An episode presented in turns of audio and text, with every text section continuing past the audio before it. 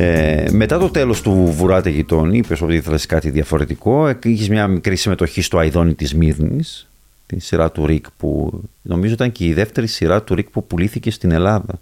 Στην ΕΡΤ συγκεκριμένα, γιατί προβλήθηκε στην ΕΤΡΙΑ η σειρά. Ο κύριος ε, Και μετά έκανες το, αυτό που είπες στο διαφορετικό. Ναι. Για πρώτη φορά δράμα. Ναι. 2005-2006 η Βασιλική. Βασισμένο σε μια αληθινή ιστορία. Ναι. Με γκουερίλα style κρυφά γυρίσματα στην Κωνσταντινούπολη. Ναι. ναι. Και όλο το cast να μιλάει τουρκικά. Ήταν μια... Αυτή ήταν ψυχής. Ήταν... ήταν μέσα μου πολύ καιρό. Ε, είχαμε κάνει μια ταινία με τη Χριστίνα ελληνικής παραγωγής. Ε, λεγόταν την ώρα που κόπηκε ο καιρός. Ναι. 1992, νομίζω. Και εκεί υποδιόμουν ένα φαντάρο στην πράσινη γραμμή, όπου συναντούσε με κάποιο τρόπο συγγενείς αγνωμένου. Οι οποίοι ήταν, όλοι είχαν να πούμε μια συγκλονιστική ιστορία. Πραγματικά τους θυμάμαι αυτή τη στιγμή πώς μιλούσαν ο καθένας και πώς έλεγαν πάντα με τον ίδιο τρόπο την ιστορία τους και έβγαζαν τον πόνο τους. Ήταν τόσο αληθινή που εγώ μπροστά τους ένιωθα τίποτα. Ε, εκεί ήταν και η κυρία Μυροφόρα με το μικρό Χριστάκι, το μωρό που ήταν πέντε χρονών που πληγώθηκε, που το πήγα στο νοσοκομείο και μετά χάθηκε και μέχρι σήμερα περιμένει. Εκεί ήταν 18 χρόνια λοιπόν μετά την εισβολή και η κυρία Μυροφόρα μου μιλούσε και μου έλεγε Γιώργο μου να το δεις το μωρό μου έτσι με τις βουκαλού, βουκαλέτικο και οι βούτσες mm. του ξέρω εγώ αυτά. Μιλούσε σαν να είχε μείνει τα πέντε ενώ έπρεπε το παιδί να είναι 23 τώρα αυτή τη στιγμή. Και μια άλλη κυρία που μου έλεγε Να, αυτός είναι ο άντρας μου. Μπροστά σε ένα του BBC ένα ντοκιματέρ, θυμάσαι, μέσα στις φυλακές τον Οκτώβριο του 1974. Και έβλεπε, βλέπαμε ανθρώπους που δεν επέστρεψαν ποτέ. Ναι. Δεν είχαν χαθεί δηλαδή σε μάχες. Και μου έλεγε Αυτός είναι ο άντρας μου, αυτός είναι ο γιος μου. Και να πέθανε ο άντρας μου, ο γιος μου θα επιστρέψει. Είμαι σίγουρη. Αυτό. Με συγκλώνησαν γενικά οι ιστορίες τους. Όμως αυτή η ιστορία της κυρίας Μυροφόρας μου μείνε στο μυαλό και λέω να μπορούσαμε να κάνουμε μια ιστορία τέτοια. Αλλά επειδή δεν μπορούσαμε να πάμε στην Τουρκία, ε, την άφησα στην άκρη. Mm. Μετά που μπορέσαμε, και ήταν ο Άντι που πήρε το ρίσκο γιατί του είπα Άντι θα γίνει μια ιστορία αυτό, αυτό, αυτό, αλλά πρέπει να πάμε οπωσδήποτε στην Κωνσταντινούπολη. Με κοίταξε λίγο έτσι και μου είπε να πάτε. Αυτό το να πάτε περιείχε ένα μεγάλο ρίσκο. Αν θα ναι. πάμε, αν θα επιστρέψουμε, ναι. τι θα φέρουμε πίσω, αν όλα αυτά uh, που έγιναν. Ναι. Ναι. Ήταν πραγματικά ήταν κάτι που το, που το ήταν έτσι, ήθελα να βγει από μέσα με αυτό. Ε, εντάξει, εκεί θυμάμαι καλά τη σειρά γιατί τότε έγραφα κάθε εβδομάδα σχεδόν στο TV Mania για την ε, σειρά. Ε, και πότε αντικείμενο άλτρα, κριτική. Όμως εκείνο που μου έκανε εντύπωση ήταν το πόσο καλοφτιαγμένη ήταν. Και ότι σου πήγαινε πάρα πολύ το δράμα. Προσπαθήσαμε πολύ με τον Θοδωρή ότι εντάξει, εκβίαζε συνέστημα έβρισκα σε πολλές ε, σκηνές. Δηλαδή, όσο θυμάμαι τότε. Την... Για αλλά πες, για αλλά έπιανε. Έπιανε. Δούλευε αυτό. Έκλαιε η Κύπρος. Ναι. αυτό είναι αλήθεια.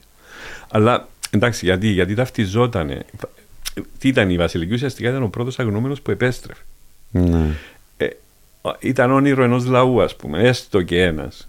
Δεν το ήξερα. Ήταν Τουρκάλα που δεν ήξερε ότι ήταν ναι, ναι, ελληνοκυπριακή ναι, καταγωγής. Ναι, αλλά ε, ήταν ουσιαστικά στο τέλος και βλέπεις και μετά στο τέλος επιστρέφει στην Κωνσταντινούπολη σαν ε, αυτό νιώθει και αυτή σαν πατρίδα της εκεί που μεγάλωσε και όλα αυτά. Αλλά νομίζω ήθελα και να βγάλω από τους ηθοποιούς όλο αυτό που κουβαλούσα στα τέσσερα χρόνια του Ράτε Γειτόνι. Γιατί πήραμε τη Χριστίνα για παράδειγμα και εκεί που κανένας δεν της έδινε κομμωδία, εγώ της έδωσα την Αστάζια γιατί ήξερα ότι είναι κομίκα και ότι θα μπορούσε να μου το κάνει. Mm. Αλλά ήξερα ότι έπρεπε, ήθελα τώρα να το βγάλω και από πάνω της και από το Ζένιο και από το Σοφοκλή. Έτσι όλοι mm. πέρασαν από εδώ. Και φαντάζομαι τη δυσκολία, Μαρίνο, γιατί λέμε τώρα ας πούμε, και πρέπει να κάνουμε κριτικές. Και, και δεν απε, ε, απήχε και πολύ. Δηλαδή βγήκε την επόμενη σεζόν. Όχι, δεν απήχε πολύ. Από το Αυτό βουράτι. θέλω να σου πω. Τέλειωσα ναι. τον Ιούνιο και τον 8 Σεπτέμβρη ήμουνα στην οθόνη. Με αυτό το... Δηλαδή, θέλω να ξέρει. Πώ γύρισες ω διακόπτη; Από την κομμωδία με τους ίδιους ηθοποιούς πάνω κάτω, ενώ είχες κοινούς ηθοποιούς, ναι, ναι. οι δύο παραγωγές. Και έπρεπε να, κάνεις, να πας στον αντίποδα. Ούτε καν μέση κατάσταση να ήταν μια κοινωνική ας πούμε, Ναι, κομμωδία. αυτό ήταν- Πήγες στο απόλυτο δράμα. Ναι, α, νομίζω αυτό ήταν σωστό από μέρο μου. Έπρεπε, δεν υπήρχε περίπτωση να πάω με οποιαδήποτε κομμωδία δίπλα από το βουράδο γειτόνι. Αντιλαμβάνει, ούτε έγινε αυτό μετά από χρόνια δεν έγινε. Έπρεπε να είμαι εντελώς διαφοροποιημένος. Ένα άλλο πράγμα, αυτό ένιωσα εκείνη τη στιγμή, αυτό έκανα. Και ήταν σωστό. Ήταν σωστό. Ήταν σωστό και για τους ηθοποιούς, αλλά θέλω να σου πω ότι πρέπει να ξέρεις ότι εγώ για να προλάβω όλα αυτά δεν έβγαινα από το σπίτι μου. Δηλαδή είχε φορές που έβγαινα από Κυριακή σε Κυριακή, ούτε στο περίπτερο. Εκκλησία, εκκλησία, σπίτι. από Κυριακή, αλήθεια. Δηλαδή ώρες ατέλειωτες. Ήθελα και μην ξεχνάς ότι έβλεπα και το τελικό επεισόδιο. Έκανα διορθώσεις το μοντάζ. Δηλαδή έφευγα, πήγαινα στο Ζαν, στο Σίγμα, έβλεπα το, το τελικό επεισόδιο. Γιατί ο Θόδωρη γύριζε 12 ώρες. Δεν προλάβαινε ο άνθρωπος να δει και το μοντάζ. Άρα πρέπει να δω και αυτό. Συν τα τρία επεισόδια. Συν να είναι καλά. Συν να είναι πρώτα. Ήταν ένα μεγάλο άγχος. Ήταν σταθερά. Ήταν η μεγαλύτερη επιτυχία εκείνης της σεζόν. Όχι, θέλω να πω ήταν μεγάλο άγχος. Ναι. Η Βασιλική και ήταν η πρώτη που άρχισαν να διαφαίνονται και οι, οι εθνικές και θρησκευτικές πεπιθήσεις ε, και ανησυχίες σου γενικά. Ναι, εντάξει, ναι, όλα ήταν ναι, μέσα. Ναι, ήταν, ήταν όλα. Ναι, ήταν η πιο εθνικά και θρησκευτικά ε, και συναισθηματικά φυσικά φορτισμένη σειρά ναι. δουλειά σου μέχρι Ήταν, τότε. Ε, δεν ένιωθα έτσι. Ένιωθα, ναι. Είναι αλήθεια αυτό. Και εννοείται, αν δεν νιώθεις κάτι, πώς να το βγάλεις τώρα. Δηλαδή δεν γίνεται. Τουλάχιστον, αν μου πεις τώρα γράψει μια σαπουνόπερα, είναι πολύ εύκολο για μένα να κάτσω να γράψω. Α, η ερωτική ιστορία, το τρίγωνο, το έτσι, το αυτό, θα μου είναι πολύ, πολύ εύκολο και, πολύ, και να σου φέρει και λεφτά. Όμως, αν mm. δεν νιώθω μέσα μου κάτι, δεν μπορώ να κάτσω να το γράψω. Mm. Δηλαδή, που να με εκφράζει εμένα κατά κάποιον τρόπο και να θέλω να το μοιραστώ. Η Βασιλική ε, νομίζω εντάξει ήταν μια καλή δουλειά που με πάλι καλούς συνεργάτες και είμαι ευγνώμων που μου δόθηκε ευκαιρία mm. το Σίγμα να την κάνω. Και εδώ θέλω να πω ότι δεν ήταν δουλειά του Σίγμα να κάνει Βασιλική. Ήταν δουλειά του Ρίκ να κάνει Βασιλική. Ναι. Δηλαδή έπρεπε... Ήταν πιο κοντά στο Ναι, έπρεπε στο να, να, έχει, να, να δίνει αυτή τη δυνατότητα σε δημιουργούς να μπει σε τέτοια θέματα. Και πρέπει και τώρα, έστω και τώρα, να μπορέσει να το κάνει. Εντάξει, τώρα έχει βρει το. Τι βρήκε; Το κολλάι του που πήρε με τις ε, σειρές εποχής, ας πούμε, και έμεινε σε αυτό. Ναι. Εντάξει, τουλάχιστον ειδικεύεται σε αυτό το είδος και δεν τα καταφέρνει και άσχημα. Όχι, Είναι... δεν είπα. ε, Ναι, αλλά κάποια στιγμή πρέπει να κάνουμε και κάποια άλλα πράγματα. Για το Ρίκ Σαν- μιλάμε. ναι, ναι, Ήσουν και- εκεί. Ε, ήμουνα, ήμουνα. Ναι, ε, μα το βράδυ γειτόνι το πρότεινα. Ναι. Εκεί ως ιδέα. το έχεις προτείνει πότε, όταν ήσουν στο. Πριν πάω. Πριν πας εκεί; Ναι, ναι. Α, το είχες ήδη τους τρεις φίλους. Το είχα, στα- ναι, το είχα στο μυαλό μου.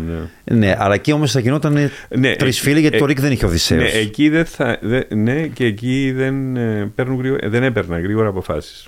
Γιατί εντάξει, όπου υπάρχει η διοικητικά συμβούλια είναι. Ε, ναι. ενώ, στο βέβαια, Σίγμα, έγκριση. πήγε- ενώ στο Σίγμα ήταν ναι, τώρα αυτό, ναι, πάμε, φύγαμε. Παρά το ότι 14 άτομα είπαν όχι, είπε το νέο Οδυσσέος, προχώρησε. Ε, α, μην ξεχάσουμε ότι στο τελευταίο επεισόδιο της Βασιλικής με ευχαριστούσες, ηρωνικά μεν, αλλά μετά από διάφορες Μητροπόλεις και μοναστήρια, Τι έγραφε ο εμφανιζόμουν να ευχαριστούμε και τον Μαρένο Νομικό για την. ναι. Τι έγραφες τότε, γιατί σε Στο TV Mania που έγραφα, έγραφα χτυπούσες. συνέχεια. Δεν χτυπούσα. Έγραφα εντάξει, σατήριζα περισσότερο, γιατί τότε ήταν και πιο σατυρική η στήλη μου. Σχολίαζα. Η πρώτη κριτική σοβαρή, τα πρώτα επεισόδια, νομίζω ήταν θετική από όσο θυμάμαι. Ε, αλλά μετά, επειδή το κάπως ένιωθα ότι το έχεις παρακάνει με το δράμα, ε, ήταν περισσότερο σάτυρα της ε, σειράς. Αλλά ναι, έγραφα τακτικά. Αυτό Αλλά ήταν πρέπει- το δημοφιλέστερο πρόγραμμα εκείνης Αλλά της πρέπει σεζόν. να πεις ότι εγώ δεν πήρα ποτέ τηλέφωνο να πω μα γιατί μου έγραψες. Όχι, Έτσι, όχι, όλα αυτά τα χρόνια. Όχι. Απλά με ευχαρίστησε στο τέλος. Ξέρεις τι έκανα στο πήραμε. στο τέλος τίτλο έβαλα. Σε ευχαρίστησα, δεν είπα ναι, τίποτα. ναι. Λοιπόν, στο τέλος τίτλο ε, έβαλα. ε, είχαμε ένα σκύλο τότε, τον Άμπλετ, ο οποίος έπαιξε στη σειρά. Και επειδή κατηγορούμουν ότι Α. βάζω την οικογένεια όλη, έγραψα στις συμμετοχές Άμπλετ Τσάκα. έπαιξε και ο σκύλος μας. Έπαιξε και ο σκύλος της οικογένειας κι αυτός. ναι, ναι. ε, οπότε ήταν. Το, τι; Πρέπει να πεις Ναι. εδώ ότι παρόλο που πιέστηκα, δεν την πέρασα δεύτερη χρονιά. Δεν πήγε δεύτερη. Εντάξει, είχε ολοκληρωθεί η ιστορία. Θα ήταν ε, κρίμα να πει. Μετά θα Ναι. γινόταν Και είπα, σαπουνόπερα. παιδιά, σας παρακαλώ, αφήστε. την. Ναι. Δεν θέλω, δεν γίνεται. Ναι. Και δεν μπορούσε αυτή η ιστορία. Και θα, εκεί- θα την αδικούσε πολύ αν γινόταν σαπουνόπερα. Εκεί το σεβάστηκε ο Ναι. άντρης, μου είπε εντάξει.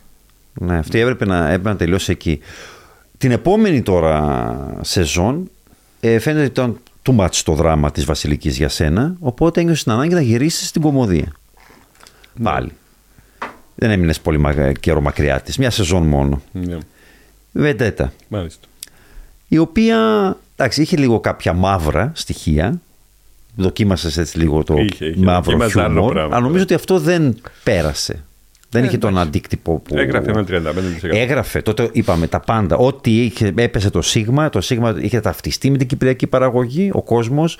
Ε, ήξερε ότι άμα γυρίσει το Σίγμα θα δει κυπριακή σειρά, Μα κομμωδία και οπότε έγραφε τα πάντα. Μα κράτησε και άλλα τέσσερα χρόνια μετά που έφυγε ο Άντι, ας πούμε, με αυτή τη δυναμική που είχε αποκτήσει αυτή η δεκαετία, το 2000. Ναι, 2010. ναι, ναι. Είχε απίστευτη η όθηση. Οπότε ό,τι ε, κοβόταν εκπομπές που γράφαν 30% ας πούμε. Ναι, ναι, κοβόταν. ναι, ναι, ναι, βέβαια. Ε, στο συμβόλαιο μου έγραφε κάτω από 25 κόβεται. Φαντάσου, τώρα θα σκότωναν για 25%. ε, και ε, τι άλλο θυμάσαι έτσι από την Βεντέτα, ότι εγώ πάνω σε αυτό θυμάμαι ότι δεν είχε τον ίδιο αντίκτυπο; Όχι, δεν τον είχε τον ίδιο, αλλά ε, την κρατάω την πεντέτα εγώ. Ε, Ναι. την είδα φέτος σε επανάληψη κάποια επεισόδια και γέλασα, οφείλω να πω. Ναι. Ο Μελέκης σε ένα ρόλο απίστευτο. Μάμα ακολουθήσει τον Τσουρί. Ο Τσουρί, ναι. Ε, ε, εντάξει, ήταν αυτό που είπες, ήταν μαύρη κομμωδία. Ε, Ήταν ένα πείραμα. Ναι. Πάντα πειραματιζόμουν και πάντα. Mm. Εντάξει, δεν ήθελα. να- Σου είπα, η προσοχή ήταν που ράτε γειτόνι. Δεν Και πρέπει εκεί να- ήθελες να διαφοροποιηθείς από δεν αυτό. ήταν κάτι παρα- που Ναι. δεν πρέπει να κάνει το ίδιο, πρέπει να κάνει κάτι εντελώς διαφορετικό. Όλα αυτά. Ε, τώρα όμως συμβαίνει το εξής παράδοξο βλέπω εδώ ότι την επόμενη χρονιά η Βεντέτα συνεχίζει αλλά ταυτόχρονα γράφεις και το Εδώ είναι μίλα η μου. σχιζοφρένεια μου. Δηλαδή τη σεζόν 2007-2008 πρέπει να τα παίξες. Λοιπόν, εδώ είναι. Έγραφες δύο σειρές ταυτόχρονα, μία κομική και μία δραματική. Ε, Εδώ είναι που λέμε η σχιζοφρένεια μου η πρώτη και ο δεύτερο εγωισμός μου. Δηλαδή, κάτσε ρε φίλε. Έπρεπε να βάλεις δύο σειρές, έπρεπε να πει σταματώ τη μία, φτάνει. Ε, αυτό δεν είναι το πιο λογικό. Ναι, αλλά αυτοί ήθελαν να συνεχίσει και το ένα και να κάνουν άλλη σειρά. Επειδή έγραφε. Έγραφε η Βεντέτα το 35. Ναι. Εντάξει, θεωρείται. Οκ, τα παί- παίρνει τα λεφτά. Και τις έγραφες μόνος σου εντελώς, μόνος σου και τις Τώρα να δύο. δεις τι έγινε. Όχι. Ναι. Ε, ναι. Εκεί τα έπαιξα πραγματικά. Ε, ε, δοκίμαζα τα όρια μου εκεί. Λοιπόν, τι Τότε έκανα; δοκιμασμένα ξεπέρασες. Ναι.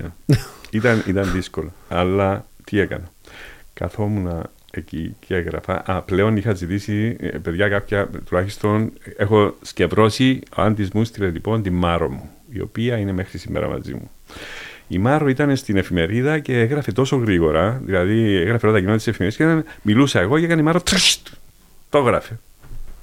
Οπότε ήμουν πάνω στον καναπέ ξαπλωμένος και μιλούσα. Α πούμε, έγραφα μίλα μου. Ναι. Λέγα Μάρο, κουράστηκα. Γύρισε να κάνω καμιά κομμωδία. Γυρνούσε η Μάρο Α. το φάιλ και ξεκινούσε η βεντέτα. Λοιπόν, τέτοια σχιζοφρένεια ήταν. Αλλά. Τώρα ε, ε, ε, σου κάνει Google αυτή τη δουλειά, αλλά εσύ είχες τη Μάρο πριν την Google. Ε, ναι, ναι, ναι. Να. Είχα τη Μάρο. Ε, η Μάρο ήταν, ε, ήταν πολύ βοηθητική, δεν θα μπορούσα μόνος μου δηλαδή να το κάνω αυτό. Αλλά ε, ναι, το έκανα και αυτό. Το έκανες και αυτό και δεν είναι ότι θα περίμενε κανείς από κάποιον που βρίσκεται στα όρια του καψίματος, να, καεί- να καεί εντελώς. Ε,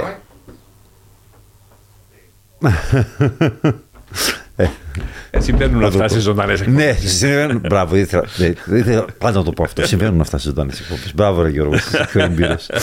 ε, λοιπόν, συμβαίνει το εξής παράδοξο τώρα. Όπως είπα, ότι περιμένεις από έναν άνθρωπο που είναι στα όρια του να το κάψει εντελώς, ότι τα σημάδια της κόποση θα φαινόταν. Αλλά η Βεντέτα είχε ένα σταθερό κοινό ήδη από την πρώτη σεζόν και το Μίλα μου γίνεται μια από τις μεγαλύτερες επιτυχίες Ναι.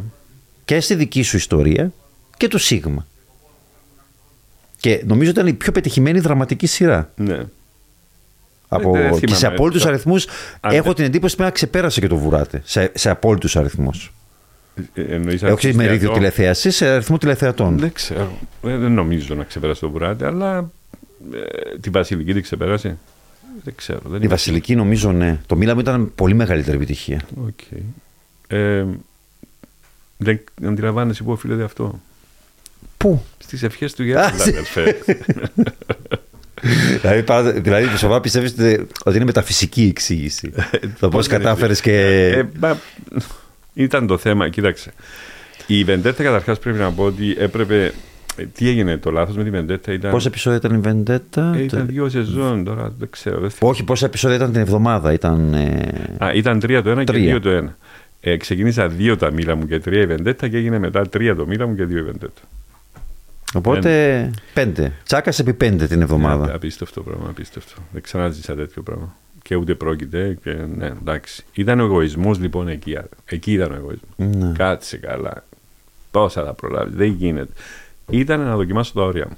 Έβαλε στοίχημα με τον εαυτό σου; ότι και μάλιστα και δύο διαφορετικά είδη την ίδια ναι, σεζόν. Και, ήταν και, λίγο και, και ύβρις αυτό. Ναι, ναι, ήταν. Και, και για κάποιον που πιστεύει τόσο. Δηλαδή, ναι, πιστεύεις ναι, ότι ναι, ήταν ναι, σαν. Ήταν και κομμωδία και δραματική, κάτι. Και η δραματική επίσης με έντονο το θρησκευτικό στοιχείο, αφού ο χαρακτήρας της ε, γερόντισσας ε, είναι από τους πιο εμβληματικούς πλέον της ε, pop κουλτούρας. Δέσποινα Μπεδέλη. Ναι, ναι, ήταν η γερόντισσα. Δηλαδή, ότι θυμάται κάποιος από αυτή τη σειρά, εκτός ότι ήταν ε, η Χριστίνα Παυλίδου και η Μαρία Ιωάννου αδελφές, ναι. αν δεν κάνω λάθος. Ναι, ναι. Ε, και σου είπα ότι μετά χρόνια αργότερα, που είχα πάει μια φορά, που είχα πάει ένα καλοκαίρι Αλεξανδρούπολη, την έπαιζε, άνοιξα την τηλεόραση, την έπαιζε το τοπικό κανάλι. Και μετά μου, μου λέγανε όλοι ότι γινόταν χαμός. Μα... Και αρκετά τοπικά κανάλια και σε άλλες περιοχές την είχαν πάρει τη σειρά, αλλά Αλεξανδρούπολη έσκιζε. Στην Ελλάδα έχω κοινό ναι. λόγω του Μίλαμ. Ναι, ναι, ναι. ναι και... και ανοίγω και λέω όχι πάλι, όχι και εδώ. με κυνηγάει. με κυνηγάει. Πάντως σου έδωσε τροφή η γερόντισσα, έγραψες διάφορα ωραία με τη γερόντισσα. Ω, με τη γερόντισσα, ναι. Ναι, ναι, ναι. ναι, ναι. Πολλά. Νομίζω ότι οι πιο καλές μου στήλες ήταν ε, όταν σατήριζα την γερόντισσα, αλλά ήταν σάτυρα. Δηλαδή, κατάλαβε και ποια ήταν η δουλειά και εμείς που, κάνουμε, που κάνουμε, εντάξει, πέρα την τηλεκριτική. Αλλά όταν κάτι είναι τόσο δημοφιλές, είναι λογικό να γίνεται και αντικείμενο σάτυρας. Δεν θα στηρίσει κάτι το οποίο δεν το ξέρει ο κόσμος. Εγώ χαίρομαι που σας έδινα τροφή για δουλειά. Ναι, ναι, έδινες, έδινες, έδινες. Αυτό ήσουν ο καλύτερος πελάτης. το μίλα μου ναι, ήταν τεράστιος ο αντίκτυπος σε όλους τους τομείς. Ναι, ήταν. Και ε, πόνταρες πάνω σε αυτό. Έγραψα συγκεκριμένα και το ανέσυρα και το διάβασα ότι ήσουν πολύ καλό στο να μανιπουλάρεις. Δεν ξέρω τώρα και έκφραση, τότε αυτήν είχα βρει, μου άρεσε σαν έκφραση ή σαν λέξη. Ε, τα εθνικά και κυρίως τα θρησκευτικά συναισθήματα του Μέσου Κυπραίου, τα οποία είναι πολύ έντονα στο Μέσο Κυπραίο. Και τα δύο. Πάρα ε, πολύ. Εσύ έβρισκες έναν τρόπο να το κάνεις αυτό χωρίς να το εκμεταλλεύεσαι, γιατί τα πίστευες, αλήθεια τα πίστευες αυτά τα πράγματα. Ναι. Αλλά ήξερες ακριβώς πού να πατήσεις, ποια χορδή να πατήσεις. Κοίταξε. Το μήνα μου ξεκίνησε σαν μια πολύ δυνατή ερωτική ιστορία είχα δύο εξαιρετικούς ηθοποιούς, τον Χρήστο Λούλη και τη Χριστίνα. Ναι. Και ξεκίνησε σαν ερωτική ιστορία.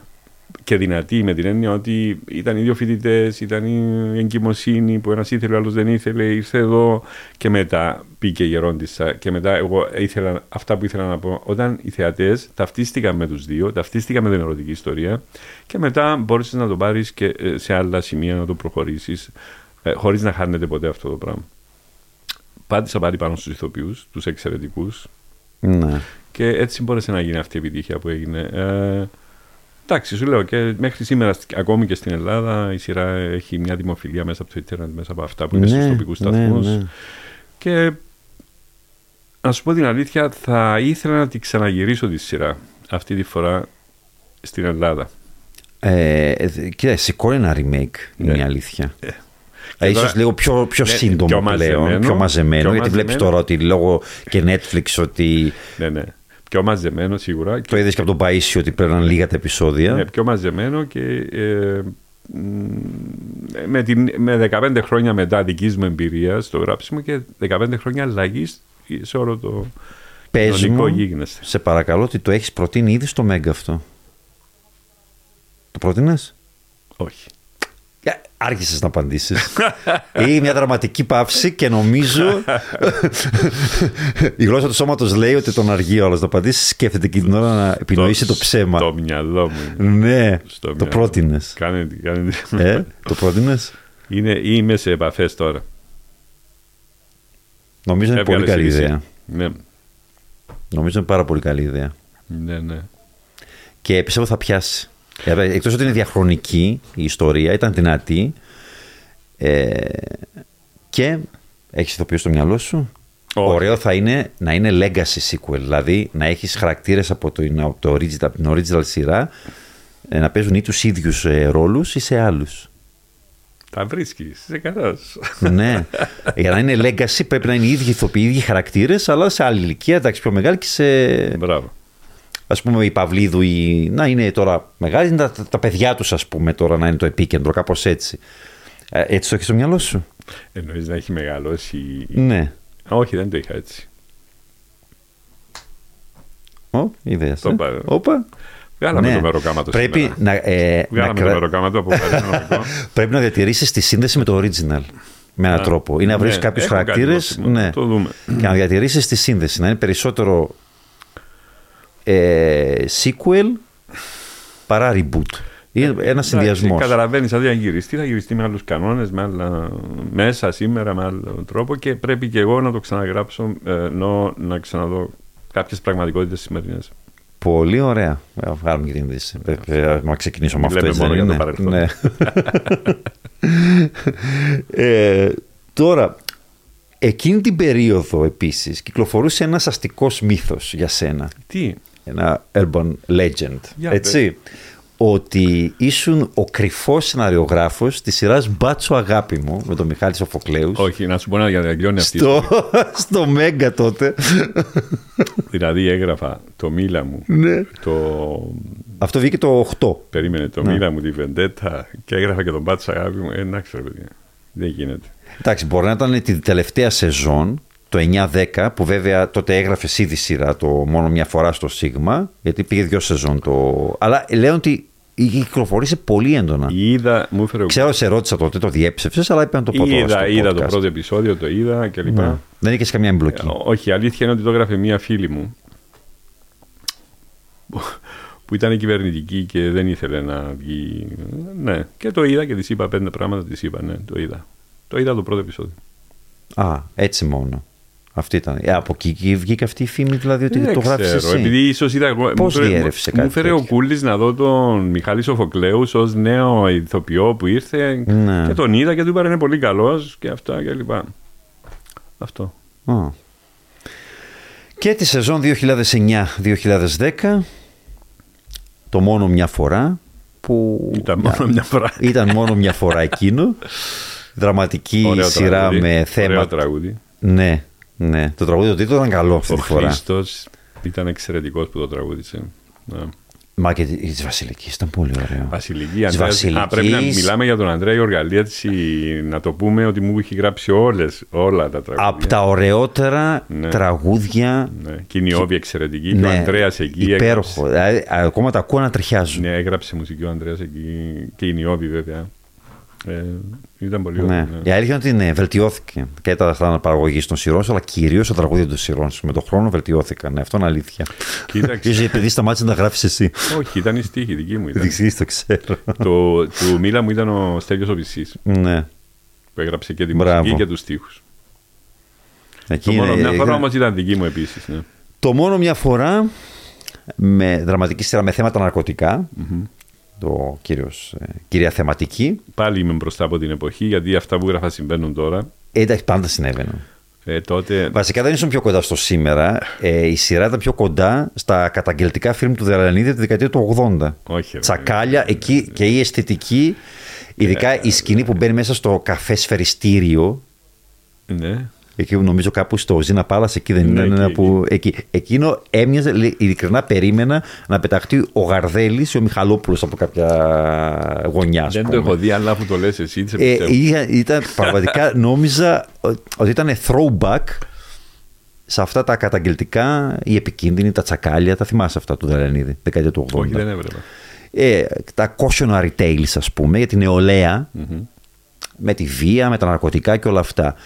Ε, και νομίζω δεν, γιατί θεωρείται, πρώτα απ' όλα είναι η μόνη σειρά νομίζω στη φιλμογραφία σου που κόπηκε, άδοξα, και έχει καταχωρηθεί ας πούμε ως ίσως η μοναδική σου αποτυχία. Εντάξει, όχι η μοναδική, αλλά Και η το πρώτη βλέπω. σου αποτυχία. Ναι. Θα την χαρακτηρίζεσαι έτσι; Ε, ναι, γιατί. Τώρα να δούμε γιατί έγινε έτσι. Ναι. Κοίταξε, κάθε φορά που ξεκινάμε μια σειρά και μια ιδέα. Υπόψη είναι ότι έγραφε γύρω στα 22 με 25% όταν Ναι, κόπηκε. ναι, ναι. Εντάξει, γιατί αυτός ήταν ο κανόνας τότε. ναι. Έτσι είναι. Όμως συνέβη και για δύο λόγους. Ε, ήθελα να κάνω ε, να βάλω καινούριους ηθοποιούς, καινούργια πρόσωπα μετά που έφερα πολλά χρόνια τέτοια Ναι. πρόσωπα. Εκεί δεν έπαιζε ούτε η Χριστίνα. Δεν είχες κράχτη, είναι η αλήθεια. Ναι, ναι. Έπαιζε Έβαλα- μια η Μαρίνα Μαντρή, αν δεν κάνω λάθος. Έπαιξε η Μαρίνα. Ναι. Ε, ε, πήρα πολλούς νέους ηθοποιούς. Ήταν σχεδόν όλο το cast ήταν ε, με νέους ηθοποιούς. Οι, οι οποίοι εντάξει, δεν βγήκαν κάποιοι και λοιπά. Αναγκάστηκα να αλλάξω την ιστορία, ε, να την γυρίσω αλλού από εκεί που ερωτικά, που αλλού που ήθελα. Ε, υπήρχε, υπήρχε αυτό το, το πρόβλημα. Ε, επίσης, ε, τότε στο Σίγμα ήταν η Αίγια νομίζω στο δεύτερο της χρόνου Ναι, ήταν η Αίγη. και κανείς δεν πήγαινε απέναντι. Ναι. Πρόσεξε τι έγινε εδώ. Λέω εντάξει να πάω. Ήταν ο σιδηρόδρομος Αίγε που τα Ναι, ναι. σάρωνε όλα. Ναι, ναι, ναι. Όταν σταμάτησε το μίλα μου το Γενάρη, γιατί εγώ το, εγώ το πέρασα για πρώτη. Δεν ήθελα να κάνω δεύτερη σεζόν τη δραματική σειρά. Και μου, είπε, και μου είπαν εντάξει, να πάρουμε τώρα είναι και τα Χριστούγεννα που είναι διαφημιστικός χρόνος κλπ. Και έτσι το έκανα μέχρι το Γενάρη. Όταν σταμάτησε το Γενάρη, εκεί εκτοξεύτηκε η Αίγια. Γιατί Ναι. ήταν απέναντι και α, εκεί έφυγε, πήγε 60. ας πούμε. Ε, το δεύτερο, τον επόμενο χρόνο, τι να κάνουμε, τι να κάνουμε, ποιος θα πάει απέναντι, κανείς δεν πήγαινε. Οπότε λέω εγώ εντάξει, θα πάω εγώ, αλλά μην περιμένετε τα 40, 45, 50. Ε, είμαστε- ναι, θα εντάξει. περιμένετε 25. Α, είσαστε εντάξει με αυτό; Μου λένε ναι, ναι, ναι, δεν είπα. Άμα κόψουμε 25, καλά. Ε, μετά άρχισε η μουρμούρα. ναι, γιατί 25. Μα τι γιατί 25, μα αφού ε, είναι μια σειρά που έχει κάνει αυτή την επιτυχία. Είναι ο δεύτερος της χρόνος, είναι στο peak της και έρχομαι εγώ να μπω και, και έρχομαι ξέροντας αυτό το πράγμα. Άρα μην μου λέτε τώρα γιατί. Ε, αφού Και ήταν και ακριβή. ε, Ναι, ναι, ναι, παραγωγή. όχι, Είχε ναι. και γυρίσματα στα μέρη μου πάνω, στον, Έβρο. Ναι, καλά, είχαμε απίστευτες Ναι. στιγμές στον Έβρο, πρέπει να σου πω. Ε, ναι, ήταν ακριβή παραγωγή, με επένδυσε ο σταθμός πάνω της κλπ. Οπότε κάποια στιγμή μου λέει: Αν Γιώργο, δεν του λέω εντάξει.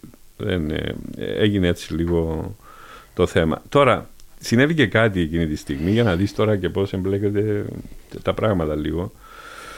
Ε, όταν κόπηκε η σειρά, είχα μια συνέντευξη εγώ σε ένα του Φιλελευθέρου λοιπόν και εκεί ο, ο δημοσιογράφος με πίεζε να πω, ξέρεις ότι Ρε, σου κόψα σειρά μετά από τις επιτυχίες. Δεν ήθελαν και αυτοί ας πούμε, να σου την κόψουν τη σειρά τώρα. Είναι Ναι, δυνατόν. λογικό. Και αυτά. Και, Ότι δεν σου φέρθηκαν σωστά. και τι θα κάνεις, ας πούμε, τώρα. Και λέω, μου λέει, θα είσαι στο Σίγμα δηλαδή του χρόνου. Και λέω εγώ, κοίταξε, έχω ισχυρούς δεσμούς με το Σίγμα και εκείνη τη στιγμή εννοούσα τον Άντι, γιατί του οφείλα πάρα πολλά, αλλά ε, εκτός απρόπτου, ναι, εκτός απρόπτου θα είμαι στο Σίγμα. Την άλλη μέρα ήταν Κυριακή, βγήκε η συνέντευξη, την άλλη μέρα δολοφονήθηκε ο Άντης. Μμ. Φαντάσου εγώ δηλαδή, αν έλεγα μέσα τώρα, ξέρεις, αυτό και Ναι. εκείνο και το άλλο. Και είχα πάει πριν στο Γέροντα και του είχα πει: Γέροντα, συμβαίνει αυτό, μου λέει τίποτα. Εκεί που κάνεις επιτυχία, κάνεις και αποτυχία. Αυτοί οι άνθρωποι σου δώσαν την ευκαιρία, πήγαινε εκεί, ε, δεν συμβαίνει τίποτα. Έτσι μίλησα με τον Άντι, είπαμε: Εντάξει, Άντι μου, δεν υπάρχει πρόβλημα. Αυτά όλα. Ναι, ήταν Αλλά το, θέλω να σου πω, κοίταξε, καμιά φορά μπορούσε να μου φύγει. τον Ιανουάριο του 10 ήταν η δολοφονία Ναι, του Άντι. ναι. Ναι. Μπορούσε να μου φύγει μια πικρή κουβέντα εκεί, ας πούμε. Ε, ήταν, δόξα τω Θεώ, λέω, που δεν, που δεν έγινε κάτι που να, που θα, που, που να το ξαναβρεις τον άνθρωπο. Δεν- Ναι. κοίταξε τώρα αυτό το απρόσμενο. Αυτό, αν μου έλεγες χίλια απίστευτα πράγματα, δεν θα σου λέγα ποτέ ότι θα δολοφονήσουν τον Άντι. Και ήταν ο άνθρωπος που σε στήριξε από την αρχή. Όχι μόνο με στήριξε. Ο Άντι όταν είδε ότι, ας πούμε, εντάξει, ε, μας εμπιστεύτηκε. Και πλέον μου άφησε ένα ελεύθερο πεδίο. Δηλαδή να κάνω ό,τι θέλω, ε, ενώ δραματουργικά ε, είχε έξοδα, είχε κόστος άνθρωπος. Δηλαδή ε, δεν ήταν σειρές φθηνές για την εποχή, ήταν ακριβές. Ήταν ίσως οι τριπλάσιες από ό,τι είναι τώρα. Όμως μας εμπιστεύτηκε, μας έδωσε. Είχε, είχε όραμα, είχε. Ε, είμαι ευγνώμων. Δεν παίρνα μέρα που να μην, τον, να μην το σκεφτώ ειλικρινά σου λέω και να τον μνημονεύσω στο μυαλό μου τον Άντι. Γιατί ήταν ένας πολύ φωτεινός άνθρωπος. Πολύ φωτεινός και με μεγάλο όραμα. Σου λέω ότι μιλούσαμε το 2003 για, για να γίνει ένα στούντιο παραγωγής ταινιών στην Κύπρο. Φαντάσου, είχε στο Ναι. μυαλό του το. Θα το είχε τώρα. Θα υπήρχε, θα ήταν αλλού και η τηλεόραση, θα ήταν αλλού και τα πολλά πράγματα. Ε, αναμφισβήτητα. Και εγώ Ε, πιστεύω μεγάλη στα απώλεια. πρόσωπα. Τις- Την ιστορία την αλλάσουν τα άτομα. Δεν αλλάσει κανένα πλήθος. Ήταν πολύ μπροστά την εποχή του. Πάρα πολύ. Πάρα Ήταν πολύ. φοβερό μυαλό. Ήταν απίστευτος άνθρωπος. Έμπαινε μέσα, κοίταξε, έμπαινε μέσα και είχε. Πρώτα απ' όλα περνούσε από όλα τα πόστα και έλεγε ένα καλημέρα. Αμέσως ο άλλος που το εισέπρατε αυτό το πράγμα έγινε κάπως. Με υπολογίζει. Η τηλεφωνήτρια, ο υπάλληλος στην πόρτα, ο άλλος από εδώ, ο άλλος από εκεί. Ήταν, ήταν, ήταν σπουδαίος Ναι. άνθρωπος, πραγματικά. Ναι. Και για την τηλεόραση, ειδικά είχε, είχε όραμα. Νομίζω θα ήταν πολύ διαφορετική Θα η ήταν. κυπριακή τηλεόραση. Θα ήταν. Πιστεύω που Αν θα ζούσε ο ήταν. Άντης. Απόλυτα, απόλυτα. Ναι. Και εγώ, επειδή ήξερα τι θα γίνει μετά και τι θα ακολουθήσει, ε, 30 μέρες μετά έφυγα. Ναι, ε, πρώτα όμως έκανες το reboot του Βουράτε πριν φύγεις. Το οποίο προβλήθηκε στο δεύτερο μισό του 2000. Πότε έγινε; Τη σεζόν 9-10, Όχι, αλλά το, στο, δε- το 2010. όχι ο Άντι. Ο Άντες δολοφονήθηκε τον Ιανουάριο του 10. Το Βουράτε νομίζω βγήκε μετά για τα 15 χρόνια του Σίγμα. Έκανες 15 επεισόδια, Θυμάμαι ότι είχα μιλήσει μαζί του όμως. μπορεί πριν, Μπορεί. πριν όταν το, τα έγραφες. Ναι, Γιατί αυτά ναι. πρέπει να προ- προβλήθηκαν μετά. Ήταν 15 επαιτειακά επεισόδια Ναι, για τα 15 χρόνια του Σίγμα. ναι, ναι. ναι. Ε, τα οποία επίσης ήταν ε, νομίζω ε, δεν, εντάξει, δεν είχαν την επιτυχία που είχαν τα προηγούμενα. Εντάξει, σίγουρα 45 ο κόσμος το, το υποδέχτηκε, απλά ένιωθαν... δεν Ήταν ξέρω, κοντά, ήταν κοντά. ήταν κοντά. Ναι, νομίζω ότι έπρεπε να το αφήσεις ακόμα Ναι, ναι, όπως λίγα τα άφησα χρόνια. μετά με την Ναι. Ταινία. Γιατί θυμάμαι τότε λέγανε από το Σίγμα ότι αν πήγαιναν καλά ήθελαν να το δώσουν full σεζόν. Ε, ναι, εγώ δεν ήθελα όμως. Εσύ όμως δεν το... Ναι, Ναι, το έκανα για, για αυτό τον λόγο. τα 15 επεισόδια. Ναι, θυμάμαι που το έβλεπα ας πούμε ότι ο αντίκτυπος δεν ήταν ο ίδιος. Γιατί ένιωθα ότι εντάξει δεν πέρασε τόσο καιρός ακόμα για ναι, να... ναι, ναι, ναι, ναι, ναι, ναι. Σωστά. Και ότι έμοιαζε, έξε, είχε προερχόσουν και από μια σειρά που κόπηκε και σίγουρα μπορεί να ήθελες να επιστρέψεις σε γνώριμες συνταγές. Φόρμες. Ναι, για να πάρεις λίγο τα πάνω σου. Λογικό, ανθρώπινο. Ναι, ναι, ναι, ναι. Όμως ε, δεν, ε, δεν λειτουργήσε και νομίζω ότι και μετά τη δολοφονία του Άντι και με το ότι ήταν χλιαρή η υποδοχή του Βουράτε ότι πλέον ένιωθες ότι είχες ολοκληρώσει τον κύκλο σου εκεί. Ναι, μα το ένιωσα σου Ναι. αμέσως μετά. Και δεν ήσουν ο μόνος, έφυγε πολλοί κόσμος τότε Ναι, ναι, μετά ναι. τη δολοφονία του Άντι γιατί πλέον δεν ήταν το κανάλι το ίδιο. Όχι. Ναι.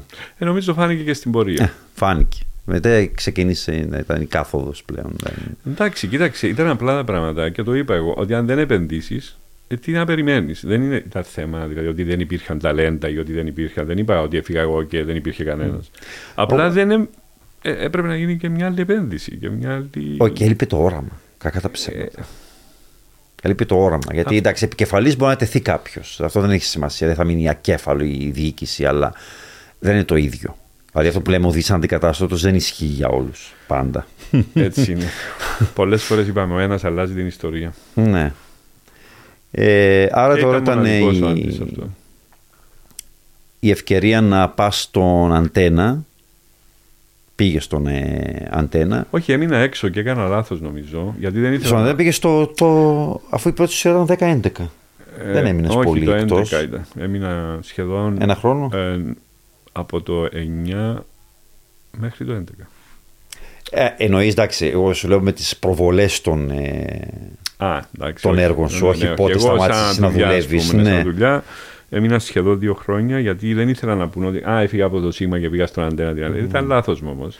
Από μου έκανε Ε, εντύπωση ε, μέχρι πρέπει να τότε πάω. που άργησες, εντάξει, έμεινες ε, σχεδόν, οχ- ε, σχεδόν μια δεκαετία στο, Ναι, δέκα. μια δεκαετία στο Σίγμα. Ειδικά μετά το Βουράτε δεν είχες ε, προτάσεις. Εγώ δεν, προ- ε, ε, δεν πιστεύω ότι ο Λουκής, ας πούμε, Ναι, δεν μου σου έκανε. πρόσφερε γη και είδωρ. Ναι, ναι, έγινε. Ή αυτό. το βάρος σου σε χρυσό, ας πούμε, Έγινε, ναι. Για να πας εκεί. Ναι, έγινε αυτό η πρόταση. Και, Αλλά δεν α, πήγα. Όχι, θεωρούσα ότι δεν ήταν σωστό. Σου είχε πει να μεταφέρεις το, το Βουράτε ή απλώς να Όχι, πας για να μετά τη κάνεις κάτι Βασιλική άλλο; έγινε η μετά πρόταση. τη Βασιλική. Μετά τη Βασιλική ακριβώς. Ναι. Γιατί μου, μου είχε πει, θυμάμαι ο Μακαρίτης, για σένα χάνω ένα εκατομμύριο το χρόνο. Λέω συγγνώμη. Τόσο το κοστίζεις. Συγγνώμη. Ναι, ναι. Ε, Ήταν η εποχή που το Βουράτε Κιτώνη ήταν. Ναι. Ε, γιατί ήταν πριν, ήταν οι, οι σειρές που είχε ο Αντένα από την Ελλάδα που ήταν. Έγραφαν απίστευτα νούμερα κι αυτές Mm. και ήταν και χωρίς έξοδα εννοώ μεγάλα. να γυριστούν. Ναι. Τα έπαιρναν έτοιμα. Ε, πρώτη σου δουλειά στον Αντένα, ε, το Λίκε Λίκε είσαι εδώ, Ναι. μια οικογενειακή Ε, υπόθεση. Τελείως. κομμωδία και υπόθεση. Ναι, ναι. Νομίζω είναι και η- η πρώτη εμφάνιση της μεγάλης σου κόρης, της Μαρίας. Της- ε, δεν είναι μεγάλη, είναι η τρίτη. Τρίτη είναι; Α, εντάξει, δεν είναι. Λίγο με το Στη σειρά γενεαλογικό τρίτο σας, παιδί είναι. γενεαλογικό σας δέντρο λίγο έχω έτσι Ναι, έχω ναι. χαθεί. Είναι ο το- Άλκης, η Αντιγόνη, η Μαρία και η Ελένη. Α, εντάξει, ήταν τρίτο τέλος, οκ. Ναι, ναι. Η Μαρία και η Ελένη σαν βρέφος. Βρέφος, ναι. Ε, δύο ετών. Έπαιξε για δύο ετών. Ήταν λίγο τα δικά μου βιώματα με τα μεγάλωμα των παιδιών, να σου πω. Ναι. Όλος αυτός ο χαμός που ήταν στο σπίτι και, και πέρασε από εκεί. Αλλά ήταν καθαρά ε, sitcom, ήταν ε, κωμωδία. Ναι, Οικογενειακή ε, πιστεύω κωμωδία. στην οικογενειακή κωμωδία και ε, οφείλω να πω ότι και εκεί ξεκίνησα αλλιώς και στην πορεία άλλαξα γιατί η ώρα μετάδοσης που εξακολουθώ να πιστεύω ότι ήταν λάθος δεν είμαι για τις 7.30, δεν γράφω για τις 7.30 ε, Ναι, και είναι το λάθος θυμάμαι, όποιος- ήταν μεγάλη κουβέντα τότε που Όποιος γινόταν με βάζει συζήτηση. στις 7.30 και Ναι. επαναλήφθηκε και στον Α δυστυχώς με τον Πλε. Δεν, ε, δεν, εκείνη την ώρα το κοινό που βλέπει τηλεόραση κάνει διάφορα. Δηλαδή, Ήταν κάτι που το είχαμε επισημάνει από την πρώτη ναι, δηλαδή μέρα. θα και μαγειρεύουν, δημοσιογράφοι. θα, αυτό, θα είναι τρία παιχνίδι που αν δεν γυρίσεις και από εδώ δεν πειράζει, αν δεν το δεις, θα α, κάνεις μπάνιο τα μωρά. Θα, δεν είναι για να βλέπεις σειρά που πρέπει να σκέφτεις λίγο ή να το παρακολουθήσεις ενώ ε, πρέπει να τελειώσουν όλα αυτά και στις 9-9.30 να κάτσεις ήσυχος να δεις τη μια τηλεόραση. Ήταν και το παράπονο του το καρύ. Το καρύ πάντα 7,5 έπαιζε ο καημένος. Δεν με αφήνανε, λέει, να πάω prime time. Έπαιξε νομίζω και μετά το Καρύς, έπαιξε μετά. Κάποια Νομίζω. στιγμή, ναι. Ήρθε ο το Καρύς εδώ. Ναι, Ε, ε, ναι, θα, ναι, ναι. θα σου τα είπε, φαντάζομαι. Έπαιξε όμως νομίζω. Ε, α, και το Λίκε Λίκες εδώ εντάξει, κινήθηκε συμπαθητικά και για τα δεδομένα του αντένα. Σίγουρα δεν κατάφερε να επαναλάβει τον Όχι, θρίαμβο όχι. των προηγούμενων ε, Όχι, δουλειών σου. πειραματίστηκα και εκεί, να σου πω, και, και στην πορεία. Δηλαδή όταν είχα...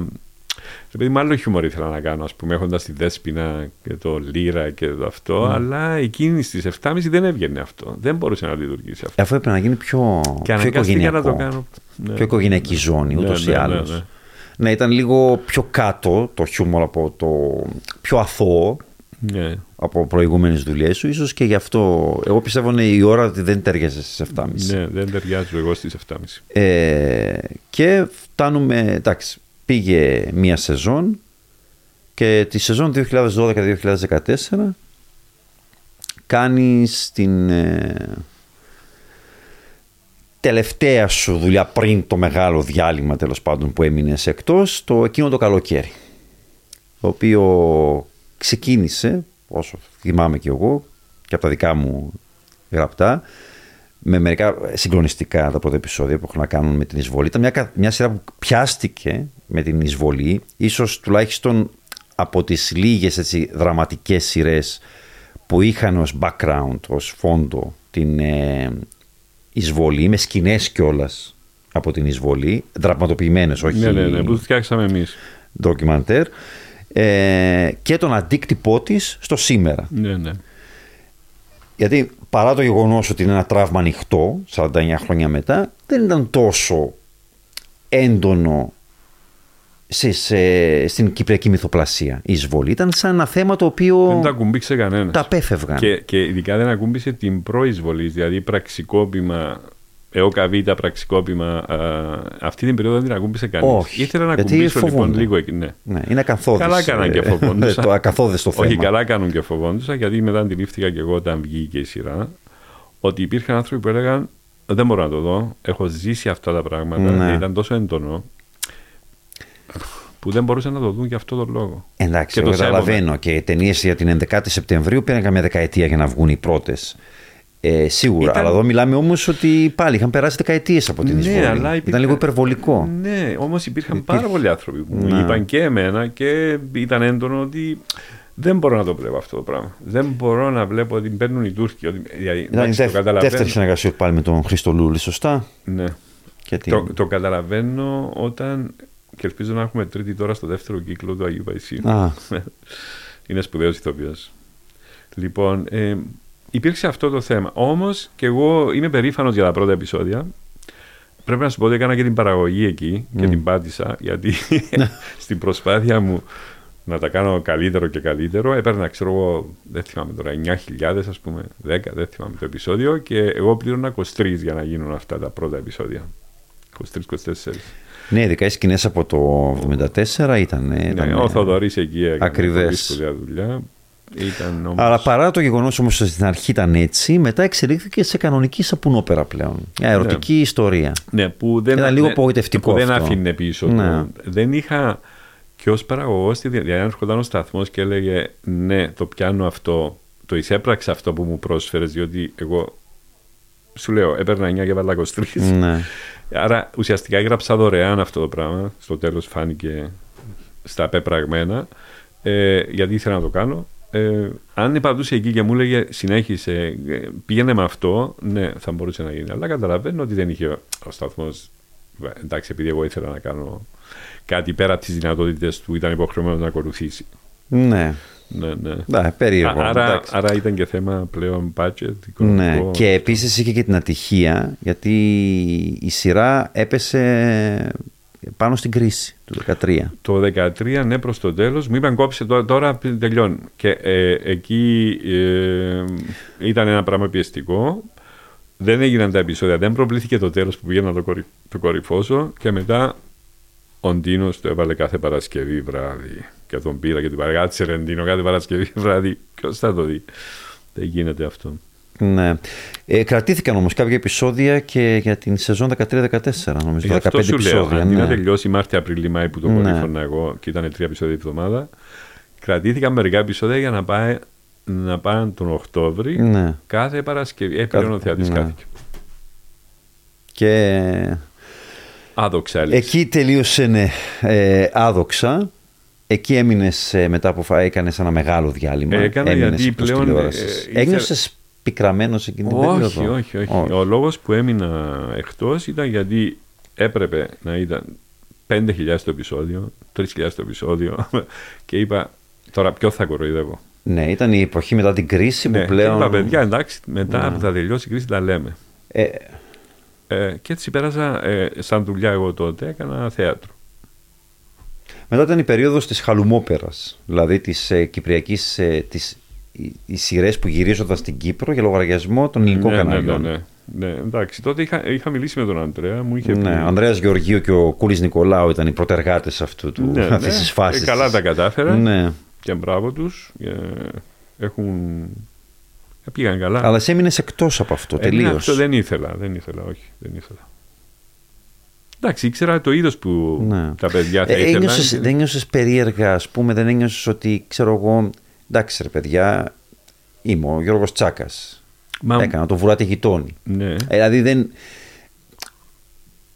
Σίγουρα θα είχες προτάσεις, αλλά όπως δεν σε ικανοποιούσαν ε, οικονομικά. Αλλά εσύ έπαιξαν τα υπαρξιακά σου, ας πούμε, άρχισες να αμφιβάλλεις για σένα, για τις ικανότητές σου, για ότι ξέρω εγώ είχα φτάσει ψηλά. Οι τελευταίες μου δουλειές στον αντένα δεν πήγαν τόσο καλά όσο θα έπρεπε. Και τώρα έφτασα, ας πούμε, και απέχω. Σε έκανα να νιώσεις περίεργα, άσχημα ίσως; Όχι, όπως σου είπα πριν, με προετοίμαζε Ναι. ο πνευματικός. σε προσγείωνε. Μπράβο, έκανε. Εκεί φάνηκε Ε, η δουλειά του. Εκεί φάνηκε λοιπόν και ότι πρέπει να είσαι έτοιμος. Ναι. Και Ναι. για την αποτυχία. Αλλά έχεις και- εξοικειωθεί με αυτό. Ο, ναι, ε, ε, ήμουν έτοιμος. Δηλαδή λέω, ναι, μπορεί να συμβεί, γιατί να μην μου συμβεί εμένα. Τι είσαι εσύ, ας πούμε. Δηλαδή έρχεται το πράγμα ομαλά. Και έτσι δεν επηρεάστηκε η ψυχολογία, να περπιστώ, να πω αυτό. Πέρασα στο θέατρο και ήμουν πολύ χαρούμενος. Κάναμε ωραίες δουλειές με τη Χριστίνα εκεί. Αλλά ό,τι μαζέψαμε τη τηλεόραση το Ναι. φάγαμε. Γιατί το θέατρο συνήθως Γιατί είναι. το θέατρο ξέρεις τι τρίπιος είναι. κουμπάρας, Όχι, ναι. είναι τραγικό και εμείς επειδή ήμασταν και χωρίς χορηγία, ε, ήταν, ήταν δύσκολα τα πράγματα. Αλλά το χαρήκαμε. Ναι. Το Όχι, θέατρο όχι. Λέξη. Είναι- Θέατρο Λέξη. Ναι, έχω, είχα δει κάποια, Ναι, ναι. κάποια έργα σας. Και σχεδόν μια πενταετία μετά έρχεται η επιστροφή σου στην Στον Α. τηλεόραση και στη μυθοπλασία στον Α με τον μπλε. ναι, ναι. Το οποίο επίσης 7,5. 7,5 το οποίο φαντάζομαι θα, είχες, ε, θα τους είχες επισημάνει τον κίνδυνο των 7,5 Ε, είχαμε, είχαμε ιστορίες εδώ με την Κωνσταντή, αλλά Ναι. έκανα λάθος. Φιλόδοξη παραγωγή και αυτή με Έπρεπε απ' γυρίσματα την- στην Ελλάδα. Ναι, έπρεπε από την αρχή να το συζητήσω.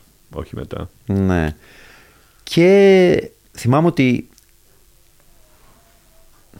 έντονο πάρα πολύ το θρησκευτικό στοιχείο, εντονότερο ίσως από κάθε άλλη φορά στη συγκεκριμένη σειρά Ε, υπάρχει ο χαρακτήρας του ασκητή, ο Άρης Σερβετάλης, ο Εξαιρετικός. οποίος αργότερα θα υποδηθεί και τον Άγιο Νεκτάριο στο, Και στον λόγω- άνθρωπο του λόγω Θεού. αυτού πρέπει. Λόγω, σίγουρα λόγω αυτού. Το, εκεί τον είδε η, η Πόποβα; η Ναι, Ελένα. Πόποβα. ναι, ναι.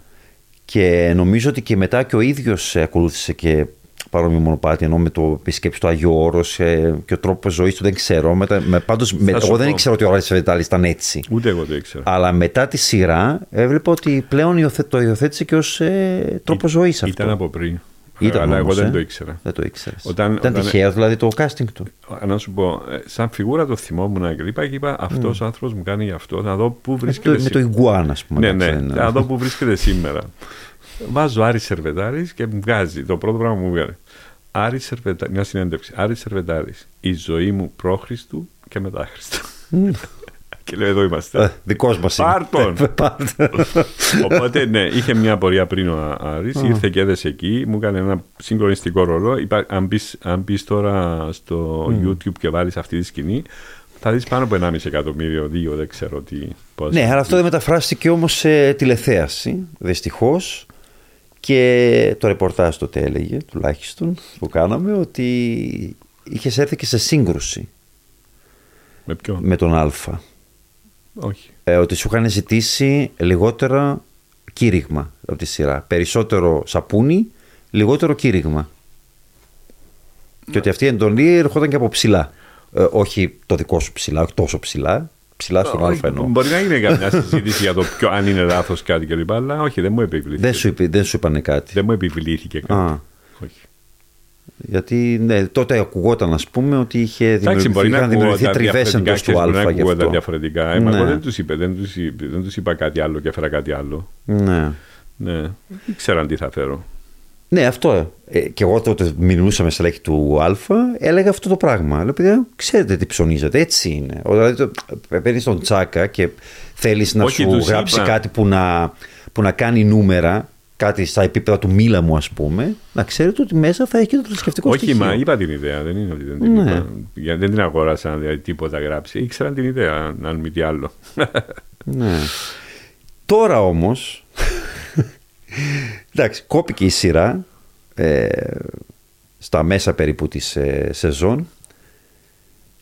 Η ηρωνία, εγώ θα το πω ότι είναι μια ηρωνία της τύχης. Εσύ μπορείς να το αποδώσεις αλλού, σίγουρα, σε κάτι ίσως πιο μεταφυσικό. ναι.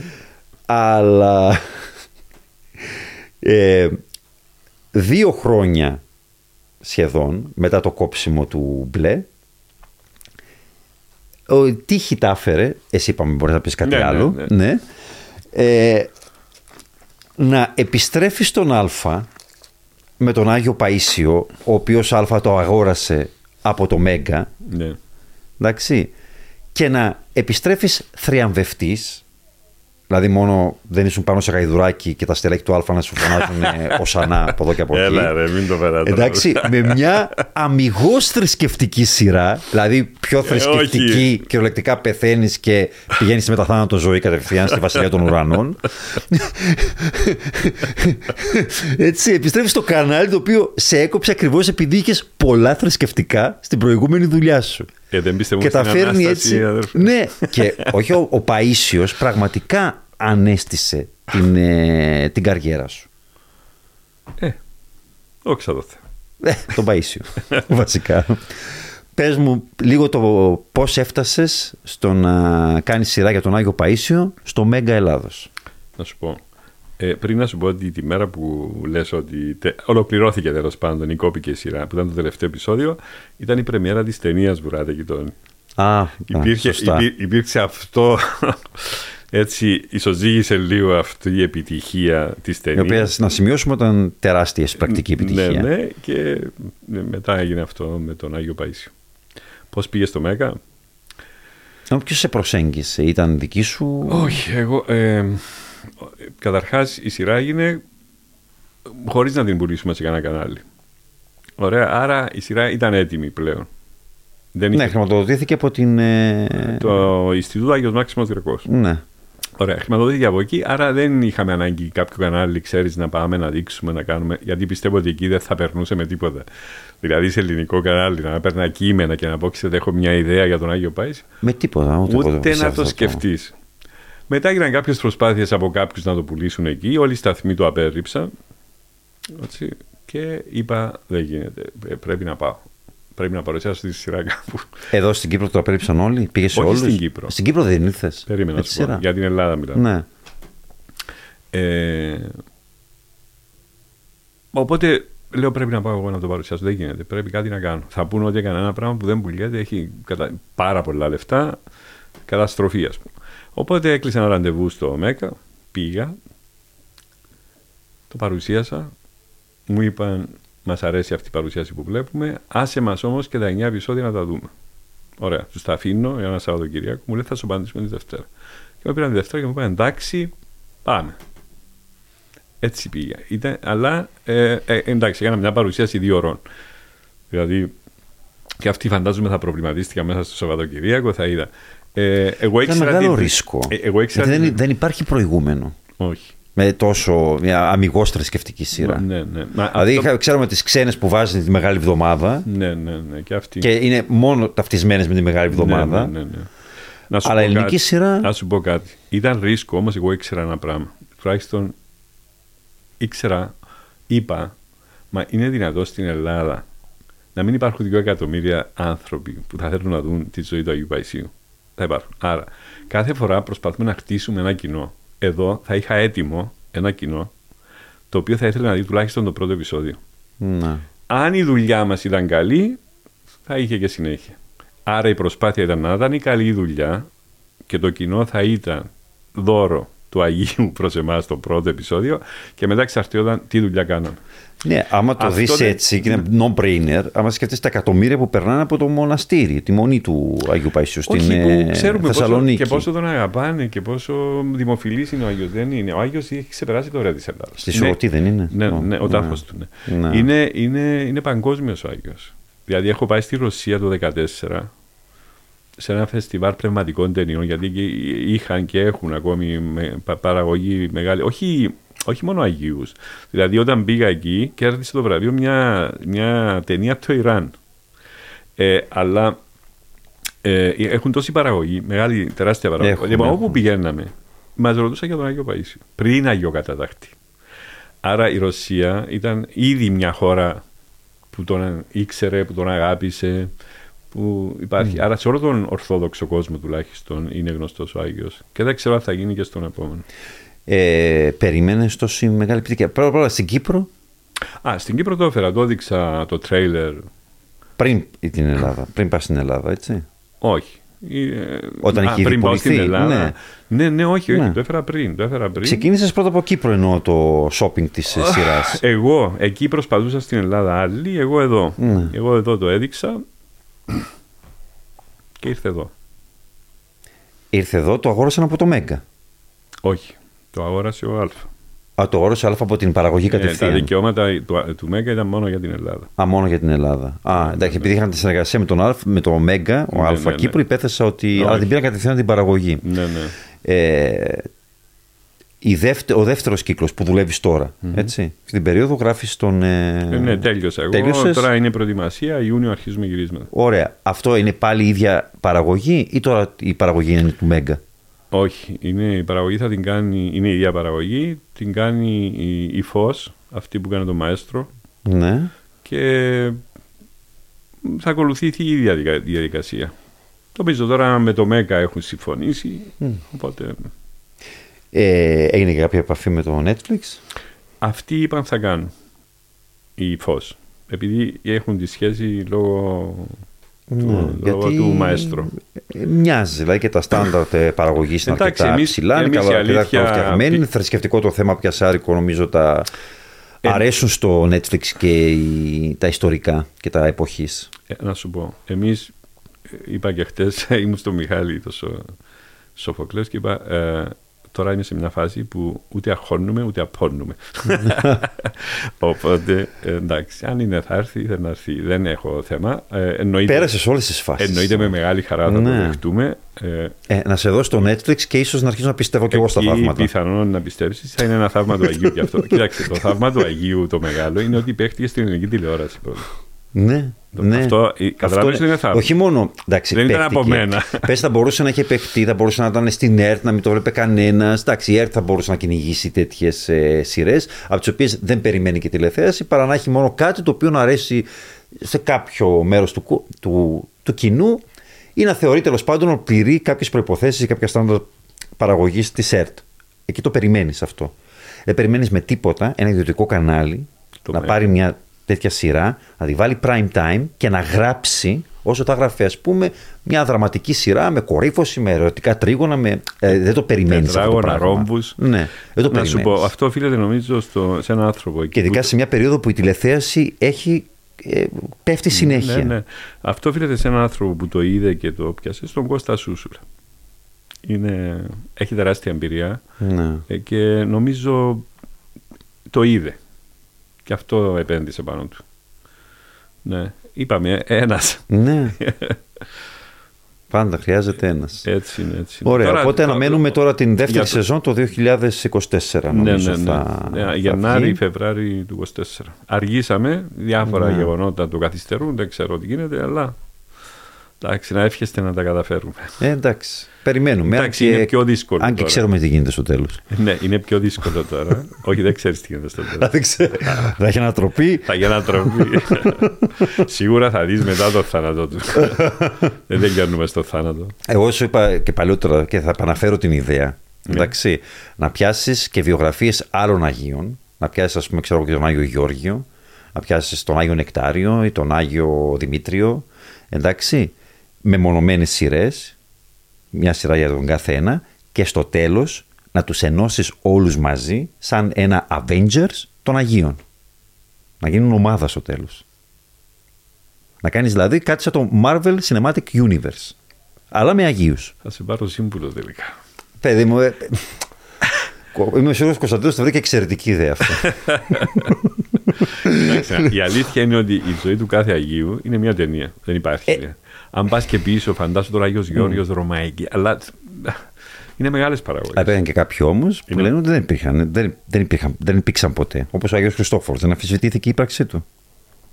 Νομίζω ότι έχει αφαιρεθεί κιόλας ο Άγιος Χριστόφορος. Όχι. Όχι. Εδώ αμφισβητούν τον Χριστό, θα αμφισβητούν τους Αγίους. Εντάξει, την εμφάνισή Όλα του. προς Συγγνώμη, αλλά αμφισβήτηση. δεν θα πιστέψω ότι ο Ο- Χριστός ο- έμοιαζε με νορβηγό ξυλοκόπο. Όλα προς αμφισβήτηση είναι. Σίγουρα. Ε, δεν είναι. Εβραίο λογικά πρέπει να μοιάζει έτσι. Ναι. Κάπου που μέσα στη Μέση Ανατολή, τέλος πάντων. ναι. Σωστά.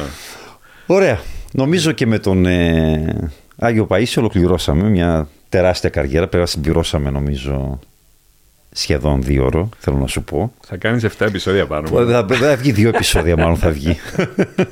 Είναι απόφευκτο, θα γίνει μίνι σειρά για αυτό το podcast. Είπαμε ένα επεισόδιο δίδω. Καλύψαμε πολλά χρόνια. Ε, Είναι- ε, μεγαλώσαμε. είναι η μεγαλώσαμε αλήθεια. μαζί. ναι, 20 χρόνια σίγουρα. Ναι, 20 χρόνια που Απίστευτο. παρακολουθώ τη δουλειά σου, αρκετά στενά θα έλεγα. Τι να σου κάνω. Κοίταξε, τουλάχιστον από αυτούς που ε, σε έχουν επικρίνει, δηλαδή, θα πεις ότι τα έχω δει όλα όμως. Δεν έχω Έχεις αφήσει δει. τίποτα. Έτσι. Ε.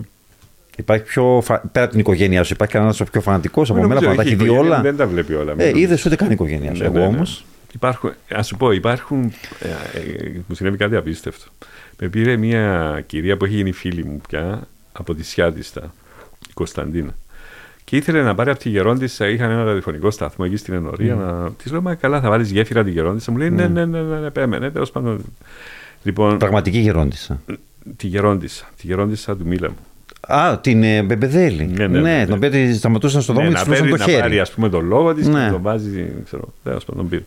Μετά συνειδητοποίησα ότι αν έλεγα σε αυτήν την Κωνσταντίνα τη Φρυμά, αν την πάρω τώρα και της πω Κωνσταντίνα, εκείνη η σκηνή που γυρνάει η Χριστίνα, στη, και είναι έγκυος και είναι ο Λούλης εκεί, ε, θα μου πει σκηνή 17, επεισόδιο 35. Ναι. τόσο πολύ, τόσο πολύ. Το είδε τόσες φορές. Ε, εντάξει, λοιπόν, έχει το φανατικό κοινό. Άρα κάπου εδώ ολοκληρώθηκε ένα μαραθώνιο, είναι η αλήθεια, ε, podcast, ένα TV Stories με τον Γιώργο Τσάκα. Να είμαστε καλά. Να σε ευχαριστήσω πολύ και που ήρθες, τα μοιράστηκες όλα Ευχαριστώ πολύ και μαζί. Να, πριν κλείσουμε, αν μου επιτρέπεις, Ναι. να ζητήσουμε ένα μεγάλο συγγνώμη από όλους αυτούς που σε αυτή τη διαδρομή μάλλον θα έχουμε πληγώσει, θα έχουμε αυτά, ξέρεις, γιατί στην αρχή, μέσα στην ένταση αυτή που ζούσα, ας πούμε, αν γινόταν ένα Ναι. λάθος, σήκωνα το τηλέφωνο και, ε, ξέρεις, φώναζα. Μετά όμως κατάλαβα ότι πρέπει να περιμένω την επόμενη μέρα. Σιγά σιγά περιμένω και την επόμενη εβδομάδα. Όπως και με την κριτική που είχες σε ένα θέμα. Κάποιο είναι εντάξει. Μαζί όχι τόσο πολύ, αλλά και νομίζω ότι μου είχες πει ότι κάποια στιγμή ένιωσες. Είχα απαντήσει μόνο μια φορά Ναι, στη Βασιλική Στη Ζήνη. Βασιλική και τη ζήτησα συγγνώμη της Βασιλικούλας, γιατί εντάξει ήταν και αυτή έντονη. Έγραψα κι εγώ ε, σαν είδος άλλης κριτικής για τα γραφόμενα της. Ναι. Έκανα μια στήλη, γιατί τότε έγραφα στο Must. Ναι, ε, ναι. Μια φορά το μήνα είχα και εγώ τη δική μου στήλη και λέω εντάξει, ας γράψω κι εγώ μια κριτική. Αλλά εντάξει, ήταν. Ε, η έπαρσή μας, ο εγωισμός μας. Ε, εντάξει. Ε, και θα παλεύουμε με αυτά. Όλοι, όλοι κάνουμε, όλοι ε, πέφτουμε και σε λάθη, έχουμε και τις αιμονές ναι, μας. θα παλεύουμε με είναι αυτά να, μέχρι τέλους. να τα αναγνωρίζουμε και να τα Έτσι, ξεπερνάμε. να, να- από αιχμηρή να στρογγυλεύουμε. Βλέπεις, στρογγύλεψε. Σε ευχαριστώ πάρα πολύ Εγώ σε και ευχαριστώ. εύχομαι και κάθε επιτυχία και με τη να είσαι δεύτερη καλά σεζόν και του ελπίζω να τα πούμε Παΐσιου. μετά. να είμαστε καλά να τα λέμε λοιπόν. Θα τα λέμε. Να σε καλά.